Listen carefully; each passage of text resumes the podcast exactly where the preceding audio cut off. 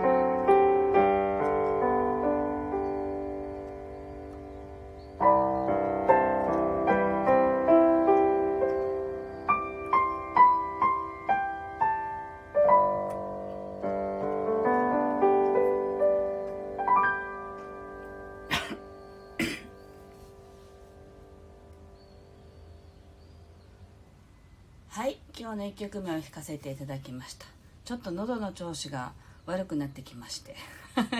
ちょっとねうんってやっちゃいましたけど。はいありがとうございます。とみちさんからおはようございますといただきました。おはようございます。はい今日のテーマはですね未来からのメッセージというテーマにしました。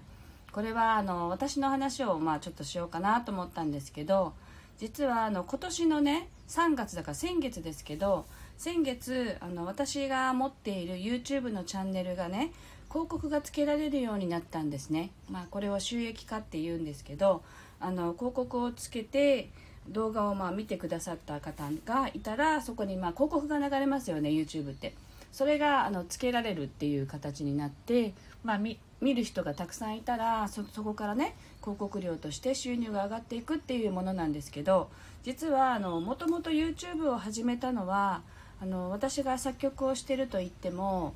どんな曲を作ってるのってしょっちゅう聞かれたんですね。だからそれもあって